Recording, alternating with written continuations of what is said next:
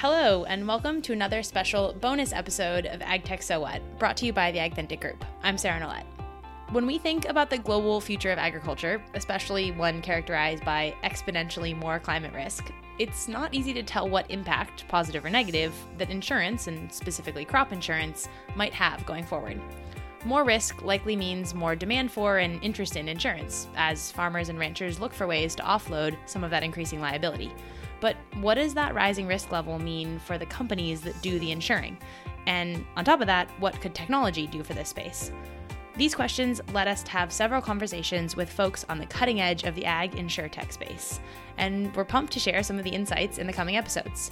But first, the one thing we realized very early on in this journey is that ag insurance is a complex and mysterious world that, despite how many people use, interact, or pontificate about it, it's just not very well understood.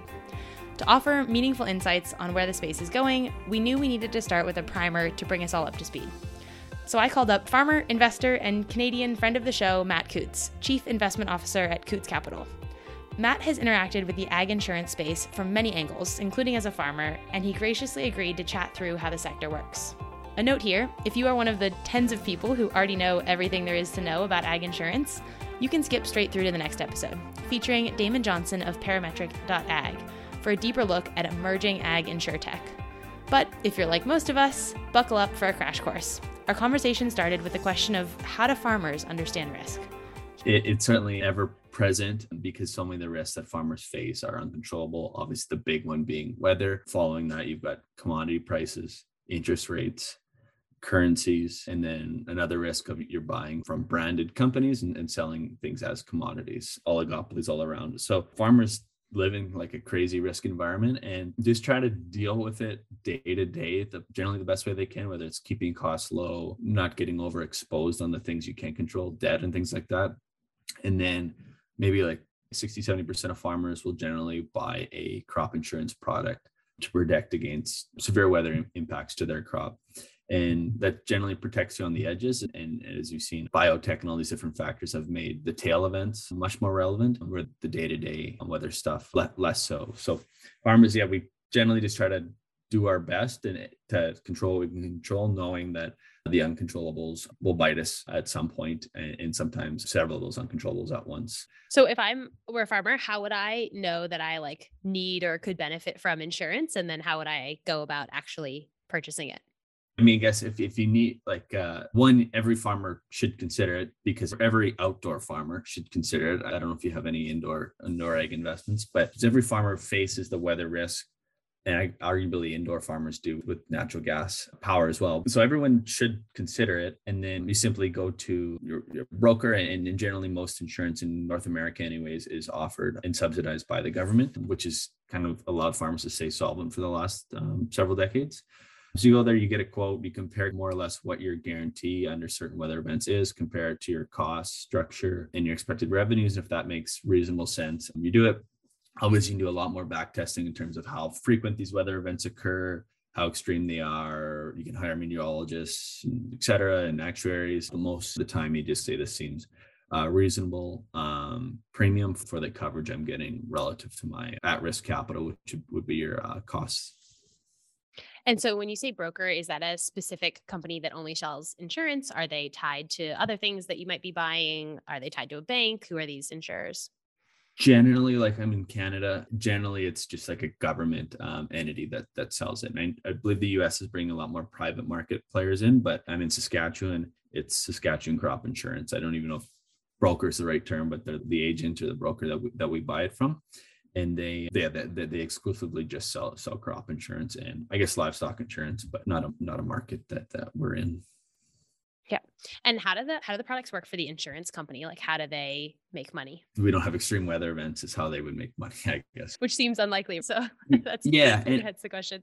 yeah, and it's the extremes like some maybe you claim 10 to 20% of the time. So usually they're pretty good. And then the risk, the important thing is the reinsurance to have it a backstop um, because if you can have a traditional um, loss ratio that would be good at say like a 70 to 90 percent means you're making 10 to 30 cents um, uh, margin that's fine. But if you have a unlimited loss type of policy, then you could have a 600% loss ratio and, and, and you go insolvent pretty quickly. So those are like the key things I think is what they is nobody wants to be the turkey where every day is great. You get plump and fat and then Thanksgiving comes and, and you get your head cut off. I think the whole goal for everybody is to limit those tail events and just given the mass challenge posed by, by the weather is government's been forced to step in to cover those tail events for farmers for, for past several decades. In one way, there's probably less frequency, as I said, with biotech and, and, different equipment and, and different ways to optimize your crop. However, the costs are so much higher now compared to 30, 40 years ago that there's a lot more dollars at risk. And with the inflation environment we have, specifically the lack of natural gas uh, drilling, obviously the cost of fertilizer is only going to uh, continue to go up probably the same as iron ore and things like that driving equipment prices um, higher and higher. So probably that that tail risk in the proportion of the, that severity is is likely going, going to increase. And is it correct that there's two at least major types of insurance around like protecting price or revenue and then protecting product quantity? And i don't know how do you think about the types of insurance? Yeah so there's like a yield based on the far side which is strictly just there's kind of an index price based upon how much yield declined and then times by that price is if, if you get below a certain trigger often that's a 70 or 80% so if your trigger is 80% and you've grown a yield 60% of based upon that expected number which is based on a farm's past then you'd get a payout between that 60 and 80% times by the index price. So they all kind of implicitly get to the same way, but some are specific that are focused on, say, revenue or gross margin or they're specifically underwriting your ability to get to those numbers and they're looking closer at your cost structure and things like that, actually going over your financial statements. Both obviously have a lot of issues, whether it be adverse selection or um, uh, conflict of interest on the information sharing, but both get to the same way and arguably have the same information asymmetry just mm. for different reasons. Yeah, unpack those challenges for me a little bit. My understanding is that you get into these weird, like, me against you dynamics where however much I want to share is to optimize for my side as opposed to what really yeah. happened. Well, it's definitely zero sum. Insurance can every dollar they they lose is, is a dollar a farmer a farmer is getting in their hands. So if farmer in a claim scenario in the traditional yield base is, is, they'll just literally drive the field with the adjuster and they'll look and say we think this is about this yield compared to what you're expecting and oh yeah that sounds right or they'll count the bins that's more for hail i should say actually and then you do inventory record keeping up the bins, which is not generally digital or verifiable. It's just we look and okay, guesstimate where that is. So it's certainly not um, perfect. There's new solutions with satellites that make things more binary and transparent, or just weather indices. And then on the financial side, there's less information asymmetry in terms of what's shared, in terms of how decisions are made. It's maybe less less obvious in terms of a different business strategy that's maybe not revenue maximizing, but it's a free cash flow maximization and things like that. So a lot of other things come into account. And then with farmers, of course, you have inventory driven revenue, not, not, not, not physical sales and stuff. So lots of challenges on the analysis of either side, both on the underwriting and then the claims and, and, and, and loss process as well, loss adjustment process as well. You mentioned underwriting. I want to um, unpack a little bit of the different terms in this space. So you've got like an underwriter, a reinsurer, an insurance agent, a broker, a master general agent. Can you help to unpack these different titles and how they interact or walk yeah. me through the value chain? Yeah, so the underwriter would be the person that provides the price. They assess the risk and give you the price, just like a credit analyst or something like that would set your interest rate. The actuary is maybe more analogy I've heard once before is you're driving in a car, everyone's telling the driver what to do. The underwriter's looking out the front window telling them what to do. Well, the actuary is looking out the rear view mirror and telling the driver where to go. But however, the actuaries are probably focused more on kind of your tail, terminal risk, full balance sheet, that type of thing, where the underwriters may be more focused on in-term profit on a policy under the normal assumptions in pricing and probability. So they both are important in terms of providing a, a saleable product, but also protecting the company because it's like any fast-growing insurance company is almost destined to go bankrupt. It's just the way it is. And then now that's why it's important to have different people in, in the industry, such as the managing general agent you meant, because maybe they don't have the same balance sheet risk. They're maybe almost more like a sales force out in front. And then so they can grow quickly presumably that they're spreading their book, uh, their insurance paper over to two different insurance and reinsurance companies, so they're not having their balance sheet swell up up so quickly. So tell me about the difference between a reinsurer and an insurer. A reinsurer is the insurer's insurer. Just to put it simply, put it com- confusing but simply. Yeah, um, it's funny how such a confusing space, right? These terms are, I find it challenging to think about the depth that this industry goes and the amount of margin that has to get divided across all of these players to, yeah. to make it work in the current ways. Yeah, so it is the second oldest industry in the world, I think. And so with that, you've got a lot of incumbent terms and a lot of in- come in layers to the process that maybe should be there or should not be there, but they've slowly gotten there. For example, the loss ratio term is what the industry uses. It's just the inverse of net income. I don't know why people just don't use net income or unlevered cash. That's more traditional, but we have to use these confusing things that in, in other industries, of course, but it makes it a little more difficult to discuss with people. And then you've got challenges and what's your risk and what's your probable risk and things like that. So assuming this podcast is less than 36 hours, we probably won't get it all covered, which makes it exciting too, because it's so old. It is everywhere, and everywhere has a different take, a different regulatory environment, different customer base. So there's a lot of different niches around the world within a, an old archaic system. But it, the system works. Sorry, non-insurance companies don't go bankrupt every time there's a blip in the market. They have those insurance layers um, behind those risk, mm. those risk management layers behind them. Do you think that the like industry could exist without insurance? There's this kind of statement of it's it's necessary or it's been this way forever what would a world look like without insurance? Agriculture specifically would be there'd be like probably a couple billion less people alive i'm, I'm sure if not maybe a half the population we have today just because we couldn't take the risk to grow this amount of grain. Mm-hmm. yeah it would definitely be catastrophic in a sense you mentioned insurance companies when they're high growth, they are at risk of going bankrupt. Like, how do they think about de risking their portfolios? And how does the economics of an insurance company sort of impact what products eventually get offered to farmers? So, generally, just like segmenting your risk um, across different customer bases and things like that. So, only taking uh, so much exposure, maybe in a different geography or different product class. So maybe the total growth is high, but but maybe you're getting a bit from San Francisco property and earthquake insurance there, and some in agriculture, weather risk in in, in the Midwest, and terrorism risk in, in Toronto or New York and places like that. So uh, maybe you try to balance it would be the main thing and then also yeah, mm. layering it over to other reinsurers, kind of not a lender of last resort, but a, but a backstop of, of last resort. It's interesting the costs to manage the risk seem really interesting to me because there's like geographical diversity to manage for that weather risk, maybe different kinds of products. Then you've also got like spreading the margin differently in the value chain. And you mentioned before, like a lot of this isn't digitally native. So it just sounds really expensive to do, let alone like claims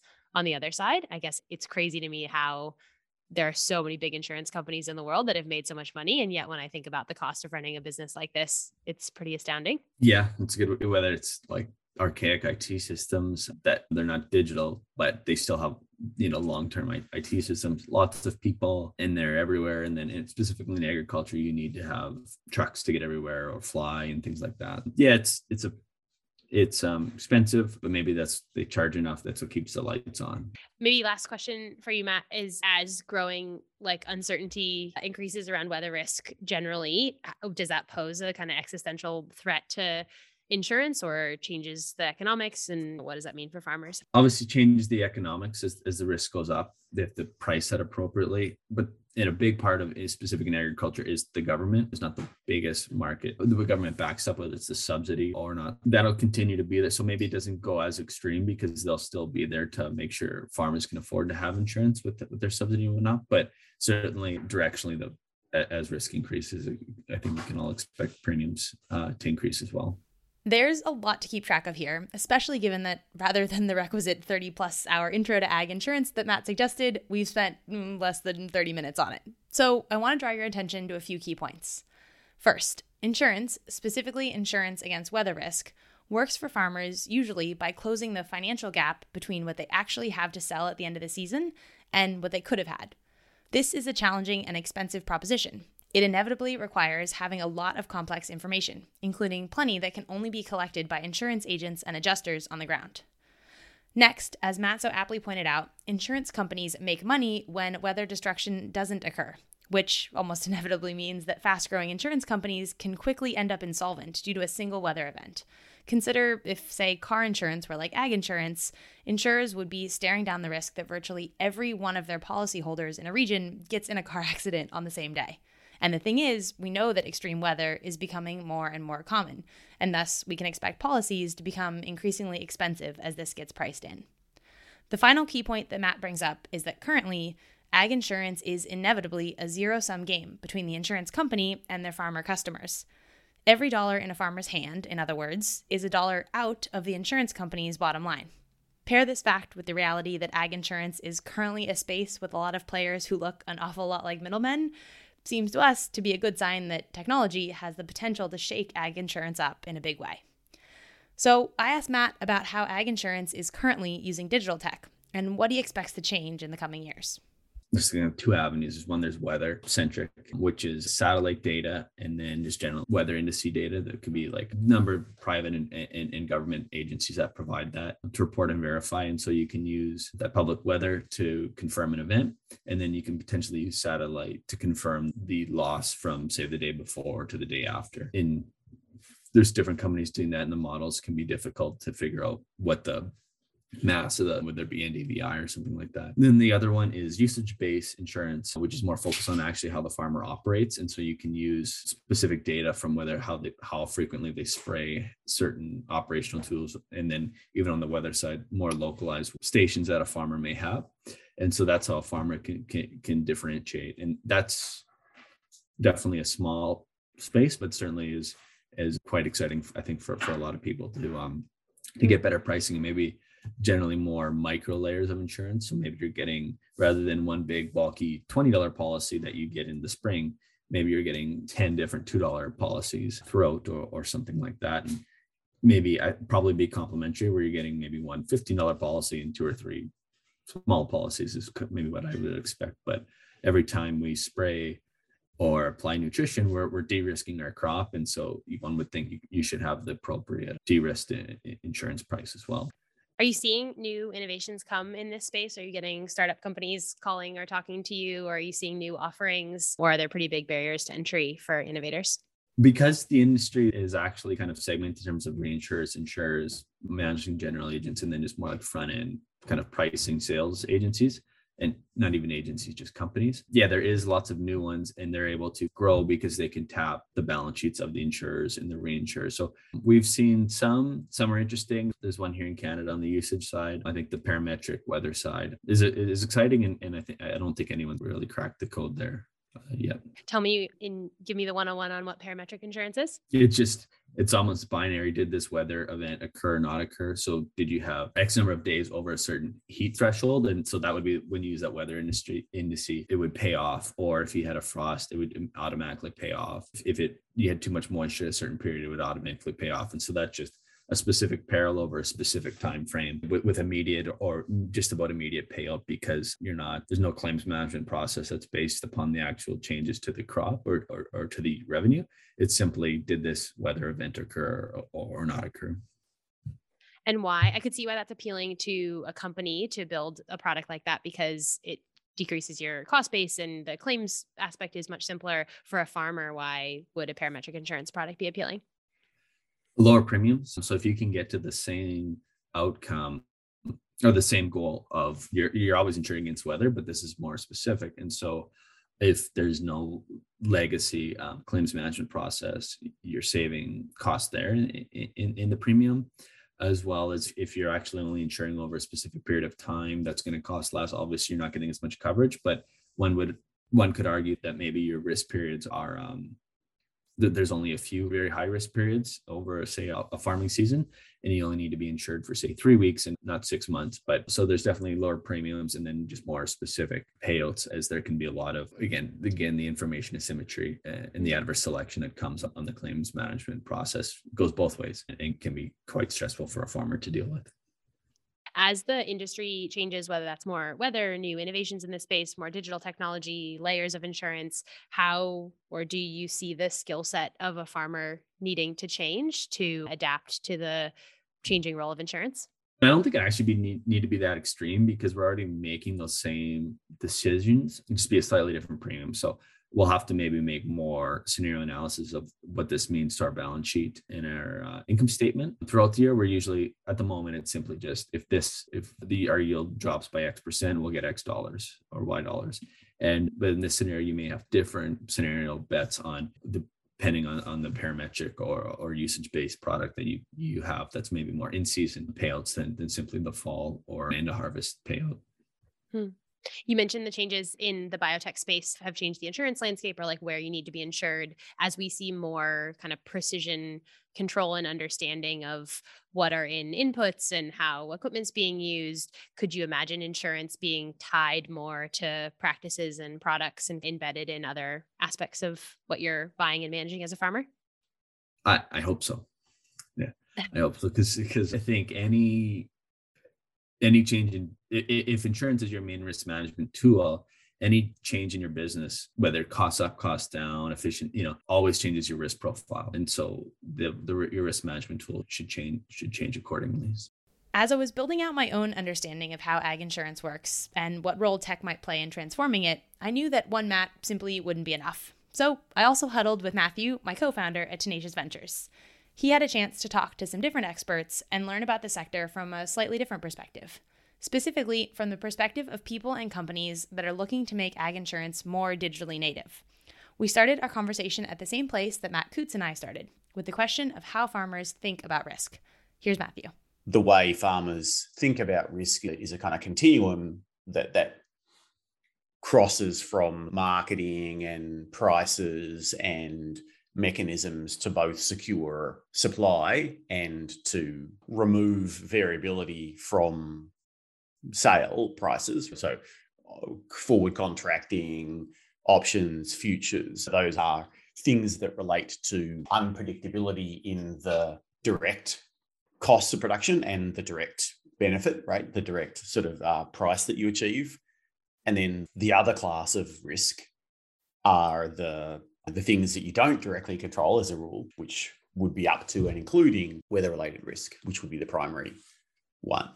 And the overall observation we have in a digitally native world is that these things typically uh, have resisted digitization largely. You still go to your banker for this particular thing, or you go to a grain marketing channel specifically for the elements around securing price and your marketing choices you go to you know a specific underwriter or agent or broker for the insurance part and so i think there are two things that are interesting about reimagining those when they're digitally native. The first is that it almost certainly has an impact on channel right? They're, they're not digital channels. They're there isn't you know the, the kind of digital funnel for the most part. The front end to it is human is rigid isn't tailored to you. Like uh, when you buy crop insurance, you'll sit down with a specialist broker and they will already have a set of policies that are pre-baked, right? That are, that are determined by the kind of risk. So I guess broadly speaking, there's a structural element to it. So these risk management options that a farmer has access to are the way they are because of market structure and the flexibility that they have or the ability to be tailored is limited because of that. And secondarily, in, in some ways, they are the way they are because they're also non digital. So, the other reason that they're often not very flexible is because they're not fully digital in nature. And so, the kind of insurance you can buy or the sorts of grain marketing and, and cost protection alternatives you have access to are the ones that somebody designed based on what happened last season or 10 seasons ago or something like that. When you um, say not digital, the obvious way that plays out is that it is that the time scale is off in that you're like using last year's models last season's whatever. Like it's not that there not digital technology modeling it or you're not getting whatever. It's that the it's not real time and it's leveraging the tools that we now have to know things at a more precise level and to react in more real time. Is that what you mean? It can be both. So certainly it's not to imply that there isn't technology there but they're not digitally native, certainly, and they don't necessarily leverage all, all the benefits of digitally native agriculture. So, yes, what we mean by that is to say, for sure, the underwriter will have used technology to model their risk, to uh, decide what policies that they were going to put into what markets. But because they're not thinking about the customer experience, they're thinking about their risk, they will have just decided what policies they want to offer, what grains in what markets, and then put those into their highly structured marketplace to the master general agent, who will then give it to their brokers, who will then train their salespeople, who will then go and offer those things.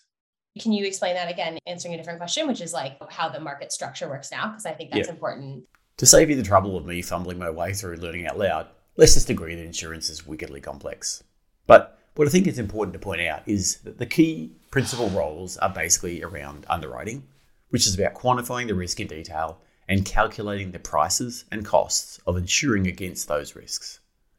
Insurance is more the commercial aspect of enabling the policies or contracts to be purchased against those specific risks.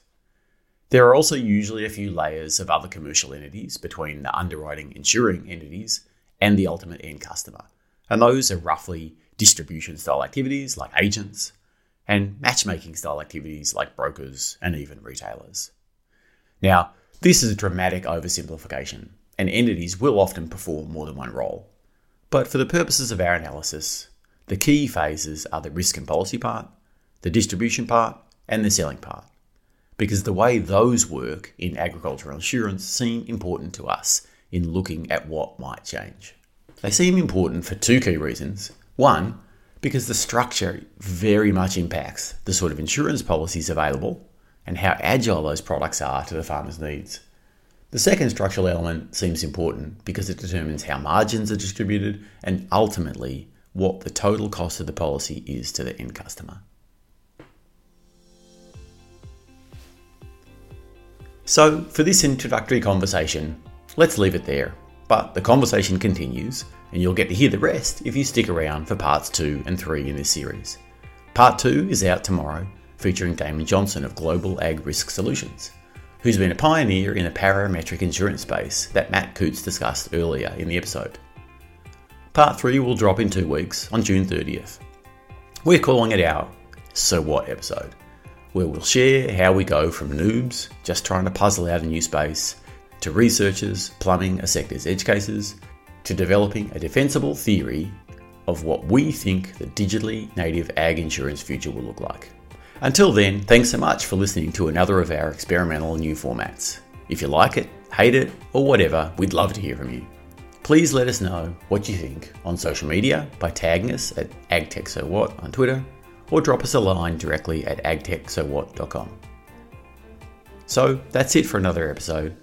Thanks to our guest, Matt Coutts, Chief Investment Officer at Coutts Holdings, and of course, thanks to you for listening. I'm Matthew Pryor. Catch you next time.